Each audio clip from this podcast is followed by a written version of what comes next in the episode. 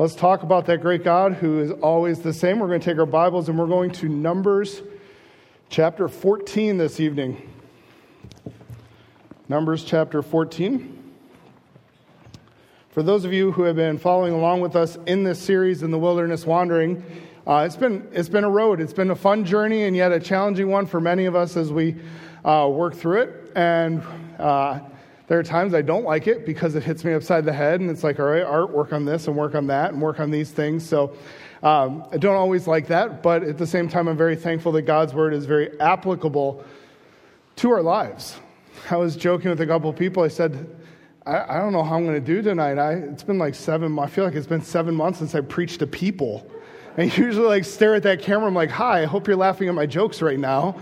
And uh, I, I, mean, I got the one when Pastor had COVID, but other than that, it's, it's different. It's like nice. It is, I, Pastor is right. It's nice to see people when you're preaching. Uh, and so that's, that's really a, a joy to be able to do that. But in Numbers chapter 14, we're going to pick up in our study. Uh, it, is a, it is a dark day in Israel's history. Now, May 19, 1780, it was a dark day in New England's history. In fact, if you do some research, you just have to Google New England's dark day and it will pop up all the different accounts and stories of what happened on this day and the theories behind what had happened. But there was basically what most historians have come to is a perfect storm of the weather and wildfires. Yes, there were wildfires fires before global warming was, you know, ever. It's, it's been around. Uh, but what had happened on that day was uh, there was dark cloud cover, there was fog, and there were wildfires that were occurring in Ontario, and the, the smoke from that, the fog, everything occurred, and it became so dark that day that they said by noon, everybody had to be walking around with candles. And they had to use candles all the way through to the next evening. In fact, uh, preachers talk about that day as one of the greatest revivals that happened in New England. People were running to the churches thinking this was an apocalyptic thing happening. They, they didn't know any better. They didn't have telemetry and satellites and everything to tell them what was going on. They just knew it was a dark day. And so they were running to the churches to repent and to get their hearts right with God. And it was that, it was that moment where it was just a dark time for New England back in, back in 1780. You know, as we look at history, there are dark moments in history, are there not? There are moments that we look and we're like, we could, we could argue over the darkest days in America's history or the darkest days in world history and start looking. And you can look through that and we could, we could probably all have our own opinions and we come to different moments, different events that would happen. In fact, if you've been traveling with us in this journey through the book of Numbers, you, you'll know that there have been multiple correlations to our present day society and our situations that have been happening in our country, in our world, as we've been looking at the parallels through it. I'm not here today to say, all right, let's look at this as the darkest days of American history, and here we are, and, you know, look, we are on the road to ruin. I, in fact, I want to take a little bit of more of Charlie Brown's approach. Charlie Brown, I saw a, uh, a cartoon this week. I thought this was really appropriate. Charlie said, Snoopy, many folks are praying for God to heal our land, but I think he's still waiting for the people to humble themselves, repent, and turn from their wicked ways. And as I was looking at it and thinking about it, everything is happening, everything that's going on in our world. There's only so many things we can do. And when it comes down to, we have to look at our own lives. And even everything that's going to happen in what is the darkest day in Israel's short history at this point it really was a lot of individual decisions, a lot of individual choices that occurred in this moment. You have Israel as a young nation. Yes, they had a dark moment with the, uh, with the calf back at Mount Sinai and the golden calf.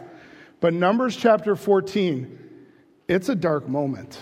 And this is, this is by God's providence that this is where we're at in the book study. This is not, okay, Pastor Art just decided to whip out a doom and gloom message. I'm going to be honest, there's not a lot of hope in this passage, and yet there is hope. There, this, this, is a, this is a moment that is just difficult for Israel. They are now at the point where God is leading them to the promised land. He's like, we're, we're going in. And as He's doing it, He's providentially leading them. He's promising them these good things from the land. God is saying, I'm going to provide, I'm going to protect you, I'm going to give you all these daily provisions that you need. And he promises this to them and he says, I'm going to give you this land. And so they go and they send out spies, they, they search out the land, and the spies are going to come back. And as the spies return from their reconnaissance mission, the 10 evil spies are going to bring what God calls an evil report. He's going to look and, and God declares this as an evil report. It's not just a preacher saying it. God says this is not a good thing that they're bringing before the people. So they bring this, uh, chapter 13, verse 32, they brought up an evil report of the land. This land that God has said is good, this land that God has said I'm going to give to you, this land that God has said I'm going to provide and protect you in it. And they come back and say it is an evil report. It is not a good land. And they send, this, send them down this path to a, a road to ruin. I mean, we talked about it in my last, the last lesson. They're, the spies, very similar to the politicians that we see nowadays, where they're going to use scare tactics, where they're going to um, get the spies to, the spies are going to get the people to recognize that in order for us to get what we want, we don't want to go into the land. It's scary. It's t- we're going to use scare tactics. So they talk about their health. They talk about their safety. They talk about their children and their loved ones. And they use all these same, same political arguments that really we see and we've seen over the last months that they're using the exact same things. In fact, they're even, I called them flip floppers last time because if you look back through chapter 13, they come back and say, This is a great land and all these inhabitants are thriving there. And then when it's time to go take the land, they're like, oh, this is not a good land. And nobody, the, the land devours itself. Well, if the land devours itself, then how are people thriving and living in the land? They're just, they're back and forth. All they're t- attempting to do is get people to be afraid. They're trying to push the children of Israel to become uh, stagnant and stymied and not move forward in their life because of the fear of the unknown and their, their uncomfortableness that is going to occur in there. And so we talked about in chapter 13 that this road to ruin started when they began to forget God in their decision making process. The entire chapter of 13, other than verse number one, you have no mention of God. God is not involved in any of their decision making process. That is foreign to the book of Numbers book of Numbers is all about conversations between God and his people, and God and his mediator, Moses, and God and Aaron. It's all this conversation, but there's no mention of God in that process. They fixated on the hardships and the difficulties. What brought a hard time, a difficult moment for these, these Jews here, is that they were so focused on the giants in the land and how in- incredibly difficult this land is going to be to go and conquer. They fixated so much on the difficulties and hardships that they didn't move forward in life. They were there and then they faltered in their theology, where you have God who is saying, I'm going to give this to you. I'm going, I have your best interest at heart. I have all these things for you. I'm going to protect you. I do I know what's in the land. And yet they're looking and saying, Does God really know all this stuff? And their theology, though they won't deny God, they find themselves faltering in God's ways in a practical, everyday aspect. And so what we have is really the, the epic beginning of the collapse of this generation of, of Israelites. So we pick up in chapter 14, verse 1, and what is happening? Everybody is afraid. This fear has spread. And all the congregation lifted up their voice and cried, and the people wept that night. And all the children of Israel murmured against Moses and Aaron. And the whole congregation said to them, Would to God that we would have died in the land of Egypt, or that we would have died in the wilderness we see that all the congregation, now, whether or not this is every single person of all the two million people, it doesn't seem to be that way, but it is that idea of, oh, you know, some of you have said this week, oh, all of America is in ruins. It doesn't mean that every single place is in ruins, it's just a general term. The whole, the general tenor of the people of the children of Israel, they were complaining. They were rebelling, they were weeping, they were, they were rebelling against God. And so that was happening. They turned to that murmuring, and the murmuring was the complaining and the rebellion against God. We see that in the book of Numbers. It is a specific term that's often used here for the rebellion and the grumbling, complaining against God and ultimately his leadership and his ultimate authority. We don't like what God has for us. We think it is going to be too difficult. It is just going to be uncomfortable. And so, God, we don't like it and we want something different. And so they begin to complain.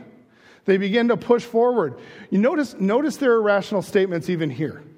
In verse 3, verse, uh, uh, verse 2. Would to God that we would have died in the land of Egypt. We've been through this a couple times with these people. Really, you want to go back to that land?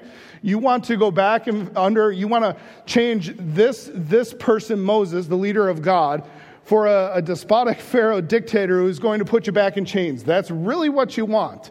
It's just irrational, but they were so fearful of the potential. Where is God leading us? What does God have for us? And then they say, or you know what? It would be better if we just died in the wilderness. Underline that. Remind yourself of that because that's going to come back later on.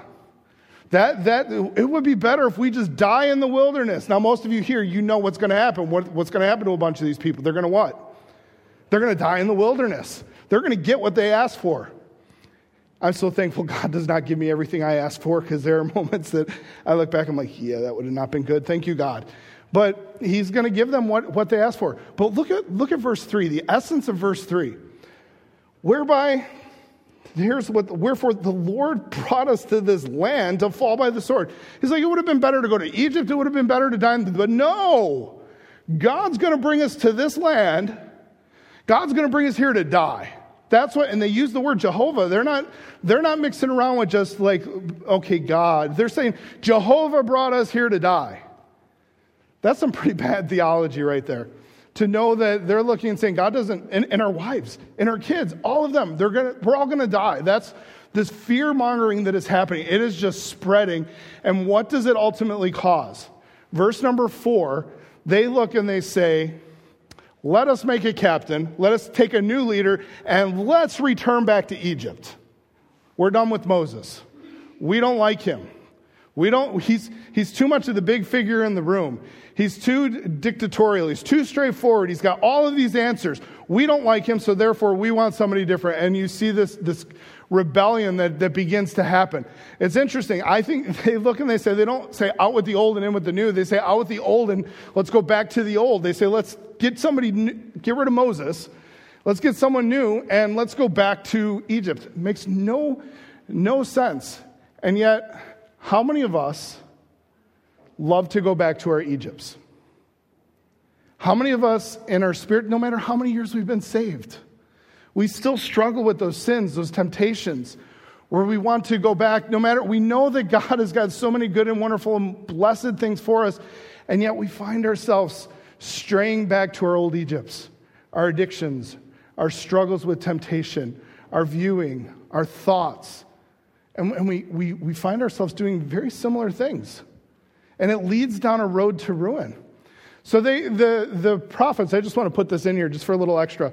Isaiah, Jeremiah, and Ezekiel actually all pick up on later on in the, the major prophets that this phrase returning to Israel, they use it as a phrase for rebellion against God and his authority. And so even as they look back, they say, this is what these children of Israel were doing. They were rebelling against God. They were pushing his authority to the side and saying, We want to do our own thing. We want what we want. We don't want a godly perspective. We don't want a godly worldview. We want to live our own way. If you're like me, you're looking and you're saying, All right, yeah, I can definitely see how the, all those things parallel with our country and things that are happening. But I want us to keep it personal. Do we do the same thing? Do we as individuals find ourselves pushing against God because of all the different fears that we have or the unknowns that are facing. Remind yourself of this, and this is important to understand. They're, they're going to cast a vote, but they're not a democracy. They are a theocracy. God is in control, God is the one who is leading. It is not up for a vote. And yet they think they have an opinion and a vote in this. God is looking and saying, No, this is what I have. This is who I, I've placed Moses here. I've placed Aaron here. This is the, this is the government structure that I have for you. And they're looking and saying, well, we don't want that. And really, they, they have no vote, but they think they do. They think they keep pushing. And you know, as we look at the road to ruin in this first section, I just I can't get away from the fact that this road to ruin, this destruction, this path that they are headed down that is going to hurt them individually and as a nation, it's driven by the fear of the unknown. What are we going to face in the land? It's going to be too much. I don't know what's going to happen down the road. I don't know what's going to happen in the next week, the next month. It might make me a little uncomfortable. And yet, God looks and says, You just, you need to follow me. I'm going to help you through. My, your theology says God's got this. And yet we look and we say, hmm, I wonder sometimes. I mean, let's just, let's just look at it. I don't want to park here all night. And yet, isn't this where we're at? I mean, are you uncomfortable a little bit? Some of you, maybe. Where, what's, what's down the road? Are you fearful a little bit? Maybe. And yet, our theology says God's on the throne. And my, my mission hasn't changed. What God, is, what God had for me last week, God still has for me this week. And I have to look and I have to say, okay, I'm, I'm nervous, sure, but it's not going to stop me from doing what God has told me to do. It's not going to stop me from sharing the gospel. It's not going to stop us from meeting and gathering. Sure, it might be uncomfortable down the road. It could happen. It may not. We had the same conversation 12 years ago when Barack Obama took office and everybody was like mourning. And yet, here we are. God's on the throne. This is what the children of Israel are struggling with. They don't like it. They don't like what God has allowed. And yet we have to look and we have to say, okay, wait, where do we go? What do we do? Moses and Joshua and Aaron, what are they going to do with the children of Israel? They're going to plea. They're going to look and say, we need to change. There is this, Moses and Aaron fall on their face before. Uh, now, now, notice what they do. Now, normally when we hear fall on the face, what is it? They fall on their face before God. But look at who Moses and Aaron fall on the face. What does it say? They fall on their face before all the assembly of who? All of Israel. What are they pleading for? They're looking at the nation and saying, No, change. Don't rebel against God. Change, change your ways. Follow after God. The only thing that, that changes people is the willingness to repent from their ways and turn to God. To turn after the, that's what's going to change people. And Moses and Aaron understood this. They're saying, You need to repent. You are rebelling against God. Do the, do the right thing. Joshua and Caleb, verse 6. What do they do? They're rending their clothes. It's a, it's a sign of remorse, a sign of repentance, but it's also a way of telling the people that they need to change what they are doing. Change needs to occur. And we may be here now and looking and saying, even, even in our nation, okay, yes, change needs to occur. But I would argue the change at a national level starts at individual levels, and it starts in the church. And it starts with us being right with God. And it starts with us making sure that we are on the correct path, not rebelling against the ways of God, but rather submitting to them and saying, God, you are in control. I'm going to follow. And they look at these individuals and what do they say? They say, Don't rebel, verse number nine. Don't rebel against the Lord. They're pleading with their friends and their family, they're pleading with others in their neighborhood. Don't rebel against God. Come back to God's ways. Turn to God's ways. They're, they're longing for people to get right with God, and that ought to be our longing, desire. That everybody in America, but let's keep it smaller for now. Everybody across the street, everyone in my neighborhood, in my family, that they would turn to God that they would follow after the ways. The path that we're heading down, they're saying, it's not good. We need to change.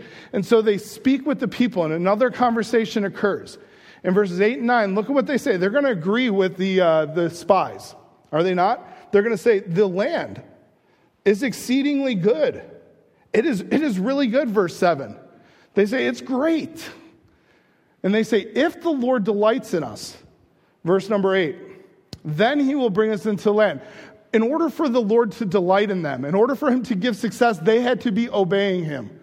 And so Joshua and Caleb are looking and saying, we need to obey. God has said go, we need to go. And there's this constant back and forth. And they're like, no, if we want God's blessing and we want God to give to us, we need to be obedient to God. And then he will give us this land. So Joshua and Caleb are looking at the people and saying, don't rebel against God. Don't disobey his ways. Follow after what God has planned, what God is saying. Because the road to ruin, it really is driven by turning a deaf ear to the righteous who plead with you to change when we hear week in and week out from Pastor about how to live righteously in this world, do we turn a deaf ear?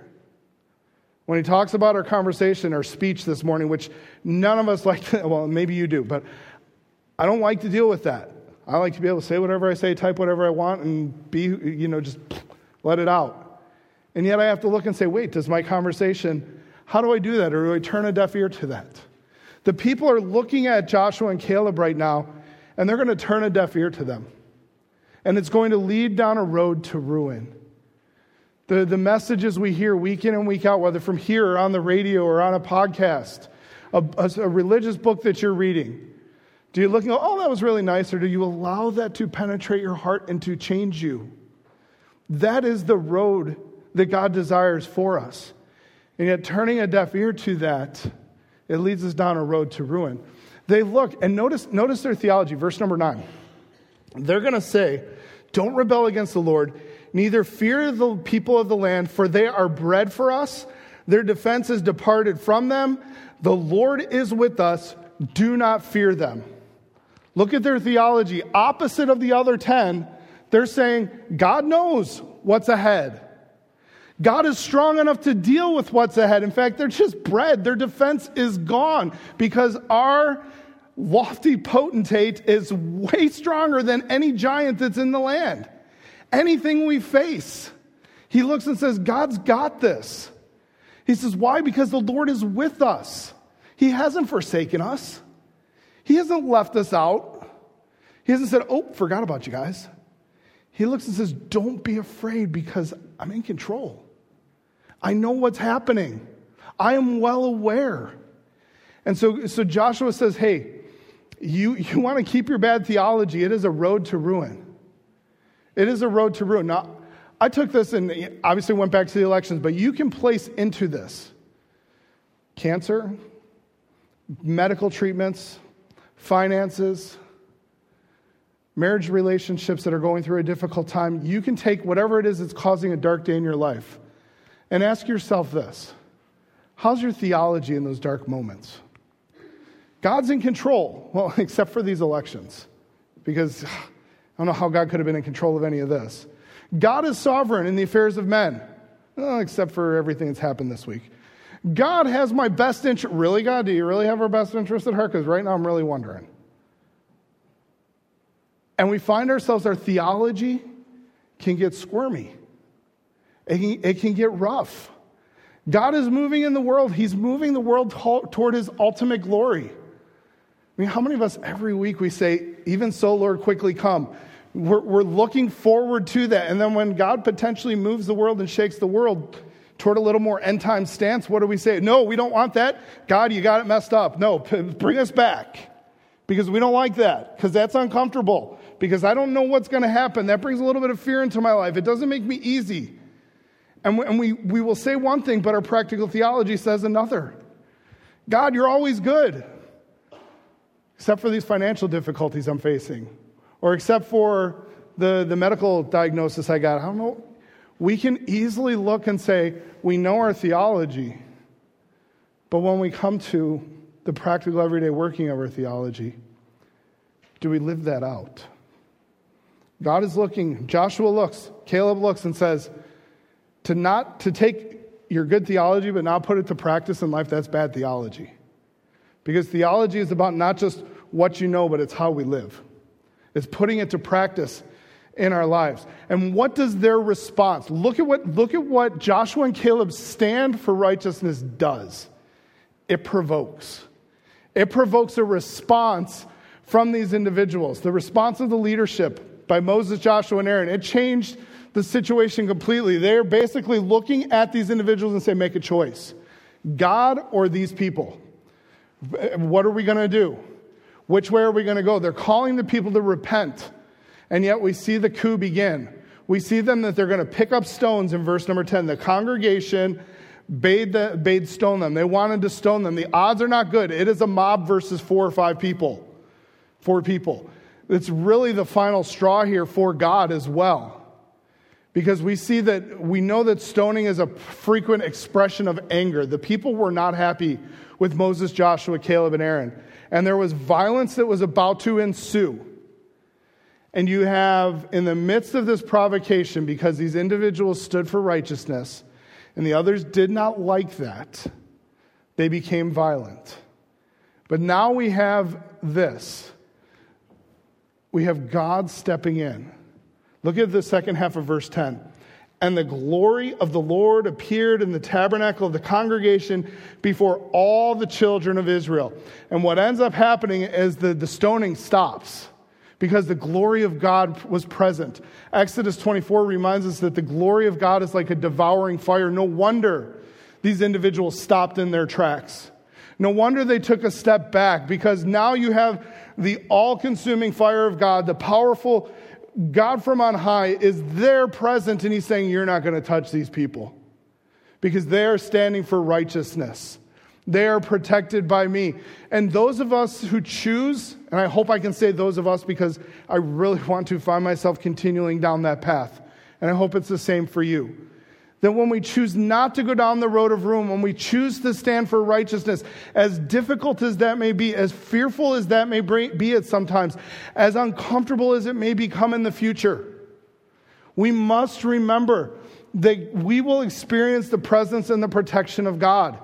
It doesn't mean that everything's going to be easy. It doesn't mean that it's just going to all work out and just going to be simple and no problems. We know that from many of the accounts we have from missionaries and from other individuals around the world who individuals stand for righteousness and then they get beaten or in a wheelchair the rest of their life. And yet they will look and they will say, God is with me and God has protected me. Because they understand that. I'm not looking and saying here, guess what, next week that's where we're at, or next year that's where we're at. All I'm saying is when we stand for righteousness, it may be difficult, but God is with us. God sides with those, historically, biblically, God sides with those who stand for right. We must stand for righteousness, biblical righteousness, and continue on our mission here in this world to be salt and light to a lost and dying people. They need the gospel. And God has given us this encouragement to say, Joshua and Caleb, the odds were not in their favor. And yet God had their back. And then you get this personal conversation. It was not just a provocation of the people, but we're going to find that God is provoked. Look at in verse number 11 and 12. God is going to say, How long? He's going to talk about provoking, and he's going to talk about unbelief. Let's unpack that for a second. God says in verse number 11, and the Lord says to Moses, we're, we're allowed into that conversation of Moses and God. And God says to him, How long will this people provoke me? And how long will it be that they don't believe me for all the signs which I have showed among them? God is looking, when He says how long, it's not that this is just going to go on. He's like, I have had it. I have endured it long enough, and it is finished. I am going to deal with these attitudes of the heart. He says, How long are they going to provoke me? The word provoke here has this idea of the rejection or the spurning of a person that causes them to retaliate. They have pushed the buttons of God with their unbelief, with their rebellion, with their murmuring, with their complaining, and they've looked and said, All of your goodness and all of your kindness to us is not enough, and they pushed the buttons too long, and God says, Okay, I'm done. In fact, he even talks about their unbelief. It's not the idea that they don't have the correct position on God. They call him Jehovah. They know that he is the God of Israel. It's the fact that they refuse to trust and rely upon him in their everyday life. They're looking and saying, Nope, we're not gonna, we're not gonna practically live out what God has said for us to do. And God looks and he's like, He decides he's going to unleash after them. Look at verse 12. I will smite them with a pestilence, I will disinherit them, and I will make of you, Moses, a greater nation, mightier than them. This is the second time this has happened. It happened back in Exodus 32, I believe it was, 32 or 34, where God says, I'm done. Moses, I'm going to start over with you. And Moses is going to look, and he said God says, I'm going to disinherit them. I'm going to start all over. And he's, think about this. God understands that if he starts over with Moses, it's going to be an awful long time till he can fulfill his promises to Abraham. Because now he's got to make a great multitude the sands of the sea. It's going to be years. And yet God looks and says, that's okay because he takes rebellion against him seriously. Because God looks and says, it's going to take time, but you know what? We're going we're going to deal with this. And so God is willing to wait in order to make things right with the have the people make it right. Rebellion and unbelief not only lead us down this road to ruin, but they provoke God to act against us. I think when we talk about sin with our children, we talk about sin with other people, we need to remind people and remind ourselves that when we choose to not follow God's ways, When we choose to act in unbelief, when we choose to rebel against God, we are provoking Him to act against us because He is just and He is holy.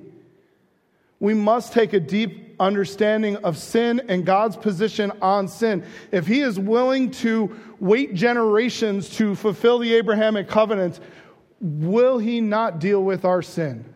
Absolutely. Because God is a holy and just God. And Moses lets us into a private plea. From verses 13 to 18 and we're not going to deal with it all now. I'm going to deal with it in the next the next session in our study next week. But look look at what moses does here. In verses 13 to 18 he is going to intercede on behalf of the people. The same people who just tried to stone him the same people who just led a coup against him the same people who said, You're not good enough, we want you out. And they've done this multiple times. And yet he goes before God and intercedes on behalf of the people. And look what he bases his appeal upon. In verses 13 to 16, he's going to base the appeal upon God's reputation among the heathen. He's like, If you do this, God, the Egyptians are going to hear about it. The, the Canaanites, they're going to hear about it. And they're going to hear that you brought the people out and you couldn't fulfill your promises. Your reputation, God, your testimony will go down. We don't want that. We don't want your gl- glory to be hurt. And then he says, God, you are faithful.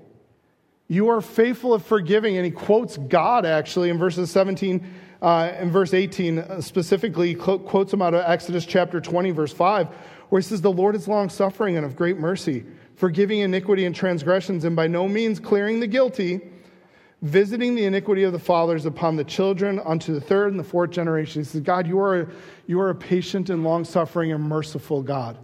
Say, I'm not, I'm not asking you to clear all of their guilt, but I'm asking you, he's pleading with them to not wipe out the people. There's a pardon that happens. We have this weird tradition in America that the president's going to pardon a turkey. I mean, why? Okay, because somehow if we pardon one, the other three million turkeys that get eaten on that day, somehow it balances out. But we have this, we have this whole pardon thing that happens, and it's the, the releasing of the one. Moses begs, look at verse 19, he says, Pardon, I beseech you, the iniquity of this people according unto the greatness of your mercy and that you have forgiven this people from Egypt even till now. And so he, he looks at them and he, Moses is not saying, please do away, no punishments, nothing like that. That's not what Moses is saying. But Moses is saying, please don't forsake this covenant that you have made with Abraham and with the people. Allow us to still be able to, in short time, go into the land. Allow us to still remain your favored people. And so there's going to be this punishment that happens. And we're all, we're all really familiar with the, this passage as a whole because this, this passage is big in Bible history.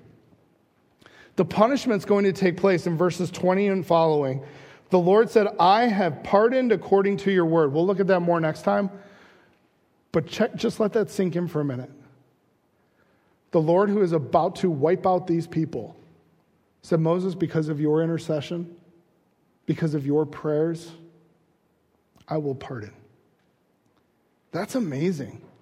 It doesn't remove all the guilt, doesn't remove some of the punishment, but he is going to pardon them. Because divine forgiveness, it doesn't cancel divine punishment. There is still punishment that's going to take place. God has forgiven them. There will be a, a, a lessening of the initial punishment, but God forgives them. And God's mercy is seen here that He does not wipe them all out right away. This is a passage that liberals will often go to and say, look at, look at God is just this genocidal maniac who's just looking to wipe out all these people. Look at the mercy of God. He's like, this is what I want to do right now. They have provoked me to the point where I'm going to snap my fingers and I'm done with them. And because of the intercession and the pleas of Moses, God says, I will. I will pardon. I will show mercy that occurs here. Now, we see in verses 22 and 23 and you can i'm not going to give you everything. You can go back and do some more study on your own. You're going to get the general statement of the indictment. And then in verses 26 through 35 god's going to give us the specifics. So the first part okay this is what's going to happen. Because these men went into the wilderness it was not good. They shall verse 23 shall not see the land which i swear unto the fathers neither shall any of them that provoked me see it. And he says this is that's the general. And then the next, the next few verses lay out the specifics. Verse 24 in the middle, you get a little bit different perspective. You get Caleb. And it says that Caleb did not have the spirit of these other individuals. It wasn't that he just had this unique, amazing power of leadership. It's that Caleb's spirit was spiritually aligned with God. He was looking and saying, This is what God has said. I am going to align myself with the Word of God no matter what the circumstances of life bring me. I'm going to fall on the side of aligning myself with God's Word. And so God looks and says, That's what happened. Verse 25, Moses, and this is another one of those circle verses, especially the second half, said, Then on the Amalekites and the Canaanites dwelt in the valley. Tomorrow, turn you to get into the wilderness by the way of the Red Sea. That is a command of God given to the people. Moses, we're done here. Go back to the wilderness. By the way of the Red Sea, you're going to head back toward Egypt, the direction the people want. We are going back that direction. And God has punished them. And God, they are not able to enter into the promised land because of their decisions, because of their rebellion against God. So God is going to make some promises. Now, if you're like me, when we see God's promises, we get all warm and fuzzy because we like to claim God's promises, right? We love to, to Google and to search out what are God's promises for my life. These are promises that we're going to see here in just a moment. We think of it in a positive light. However, these ones are going to be promises of God that we don't want to experience. And the Israelites are about to be on the wrong side of the coin. Look at what God says. He's going to look and he's going to lay out in verses 27 and following how long shall I bear this? And he's going to talk about verse 29 Your carcasses shall fall in the wilderness, all of you that were numbered. Doubtless, you shall not come into the land, verse 30. Verse 31 the, the ones you thought would be prey, I'm going to bring in your little ones. You shall fall in the wilderness, verse 32. There are all of these negatives that it's going to be there. But who's going to face this punishment? And, and I want to park here for a second because I think as I've been studying and going through this, and I went and talked with Pastor because I'm like, hey, let's let's talk about this for a second. You know, what, what's your thought? Because who who's gonna who's gonna experience this punishment? And our quick answer is always those above the age of 20, correct? We look in we look in verse 29, and we instantly just we see that all of you who are numbered according to the whole number from the age 20 and upward they're to they're to experience it. But let's look a little bit closer, verse 29. It says, All that were numbered according to the census. Now, those of you who studied with us all the way through, this census that's being talked about is the census of chapter 1. It is the military census. It is the census of those men of able bodied men of Israel who were able to go by faith and fight on behalf of Israel. So, what does it say here? It says that the ones who are going to die are those who were numbered according to the census. Who was not counted in that? It was the Levites. Levites were in another chapter. Their census is later on. It's not a military census. It also says in this verse, those who murmured against me. So, is, is this talking? Does this limit? There's, there's a couple different arguments that occur here. Does this limit, those who murmured against me, limit the first group? In other words, all those that were numbered in the census. And out of all those people numbered, those who specifically murmured against me, those are going to be the ones who are going to fall in the wilderness. Or is it looking and saying, all of those who were numbered in the census and anybody who else who murmured against me? So there's, and, and commentators fall on both ends and there's not 100%. Now, I know we've always been taught that it's everybody, right? It's just 20 and up, you're gone. But this, where, where I personally lean, and this is, this is not thus saith the Lord, this is totally thus saith art, and good luck with that. You probably want to just turn your ears off right now. But it seems to be, when we look at the, the look at the language, definitely those men who were numbered in the census, who were supposed to fight by faith and go in, and they have cowered in fear. They were going to. But what about the men, the women, the children? What about other people? I think that it leans toward that idea of, and those who also murmured, because we know that throughout the passage, the whole congregation, there's a lot of people murmuring. And so God allows that. But what it, what it does, you say, well, why does that even matter as we wrestle through and we, we try and figure that out? Why does it matter? Because some questions come up. It helps answer the question why did Moses and Aaron later on lose their right to go to the promised land? Because if you look at the punishment, what does it say? Everybody's got, nobody's going to the land except for Joshua and Caleb. Well, if that's, if Joshua and Caleb are the only ones who are going to the promised land, then why later on does it say, Moses, you just lost your right to go to the promised land? Well, Moses is a Levite. Aaron is a Levite. The Levites were not counted in the census. And so the Levites were not part of that group that was, that was going to die initially in. What about Eleazar? Joshua chapter 14, verse 1 Eleazar, who is Aaron's son, who is already serving as a priest, which means he's over the age of 20. In Joshua chapter 14, he's in the promised land.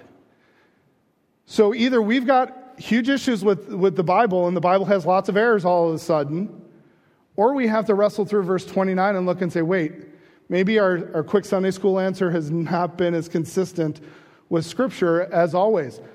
Could this allow then, too, with God's mercy and justice, why were there not mass graves throughout the, the found throughout the, the wilderness? Could it be that there were individuals who, though all of Israel, the general tenor was to murmur against God, that there were still some who stayed faithful to God, and God, in His mercy and His justice, said, We don't know on all of that. We do know that there are some who were not named Joshua and Caleb who go into the promised land.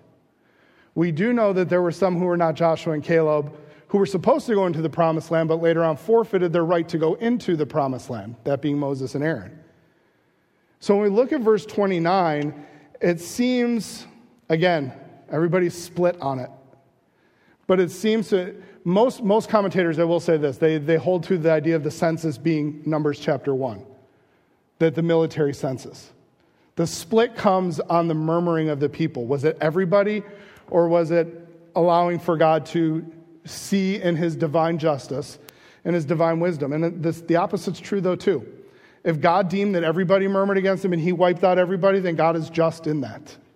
But it's just something to start thinking about. You can do some more study. If you come back and you find that commentary that gives the definitive answer, please let me know. Help me out. But it's, a, it's just something to be, to be thinking about as we go forward. But notice the promises of God in this passage. I will do this to you. Verse 28 I will leave your carcasses in the wilderness. You are to be punished who will come into the land that I promised. He's like, Your little ones, I will bring them into the promised land. You're going to wander for 40 years. These are all promises of God that you don't want to be facing, and yet all of the children of Israel are now facing this because of the rebellion against God. He's like, You will. Verse 35, I will surely.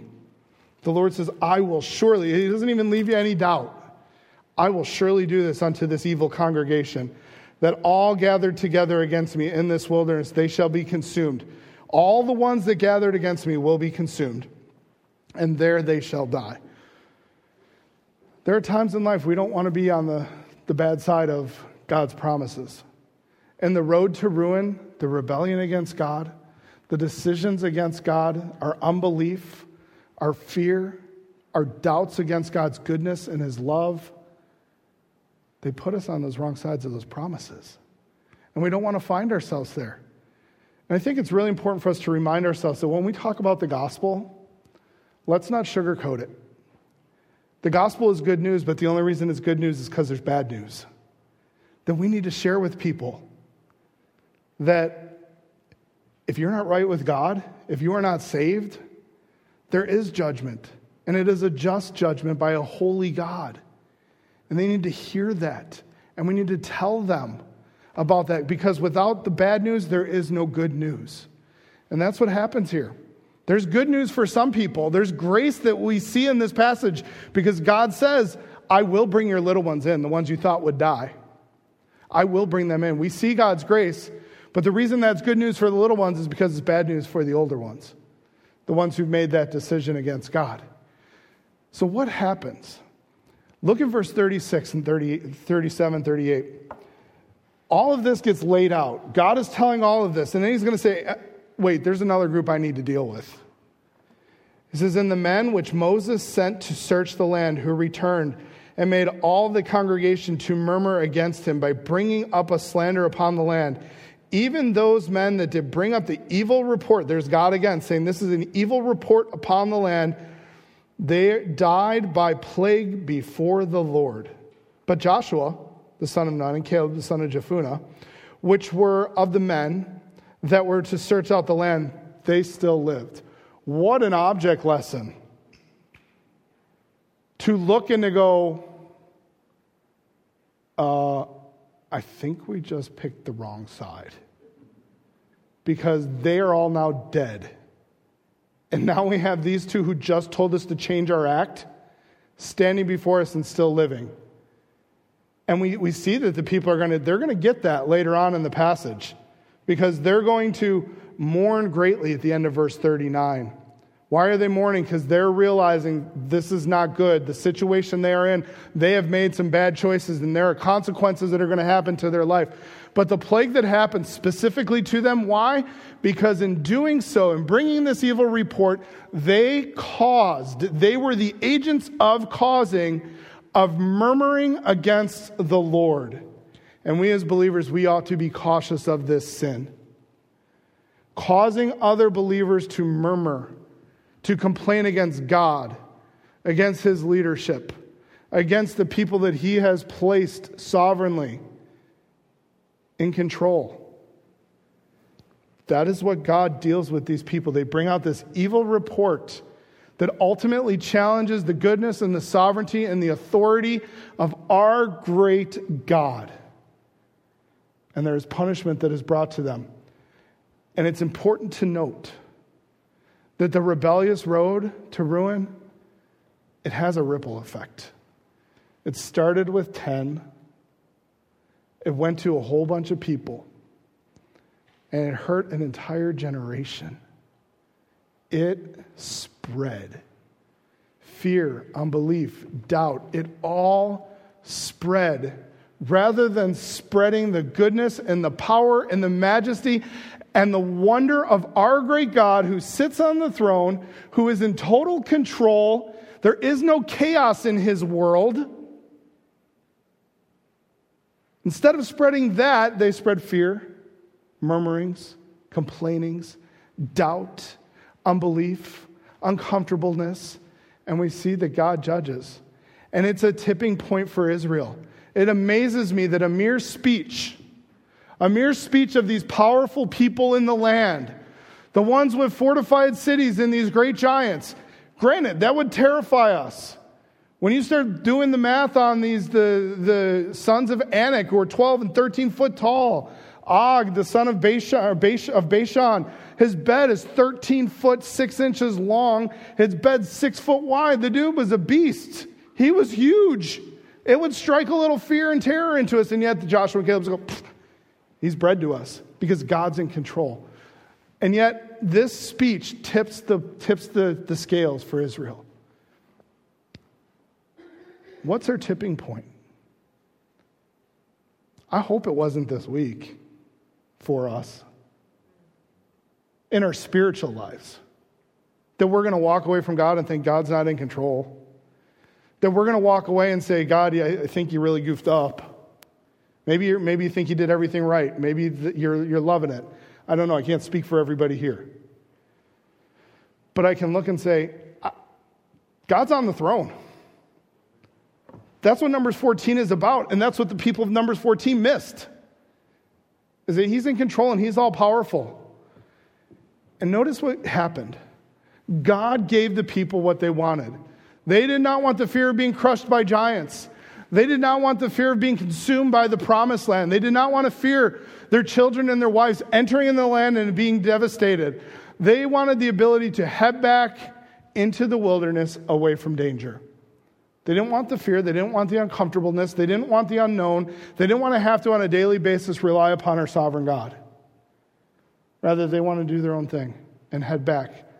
There's a way that seems right to a man, but the end thereof, it's death it's destruction. We can look at our nation, but let's internalize here for a little bit. Where are we at personally? God, I know my theology. Help me to live my theology out today. Help me to respond to you correctly. Help me to trust in everything that you are doing. Help me to know that you are on the throne and my ways are not your ways, and I'm so glad they are not.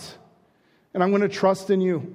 And I'm not going to cause division and I'm not going to cause murmuring in my church body. I'm going to elevate and exalt one another. And I'm going to encourage the body of believers to live righteously and to fulfill our mission and to do what God has called us to do and to go out and to share the gospel of Jesus Christ, the good news that is the only thing that can change this world. That's what we need to be doing. It demands a response. There's a response that is required here. What's going to happen? We're going to look at that next time. We're not going to, we're not going to dive into it. We'll finish up chapter 14 in our next one. But to look at the response, you know, if you want to, go back and look. Look at Moses' response, do a little study on Moses' response, and then the rest of the chapter on the people's response. Some really interesting dynamics and how they really go in opposite directions.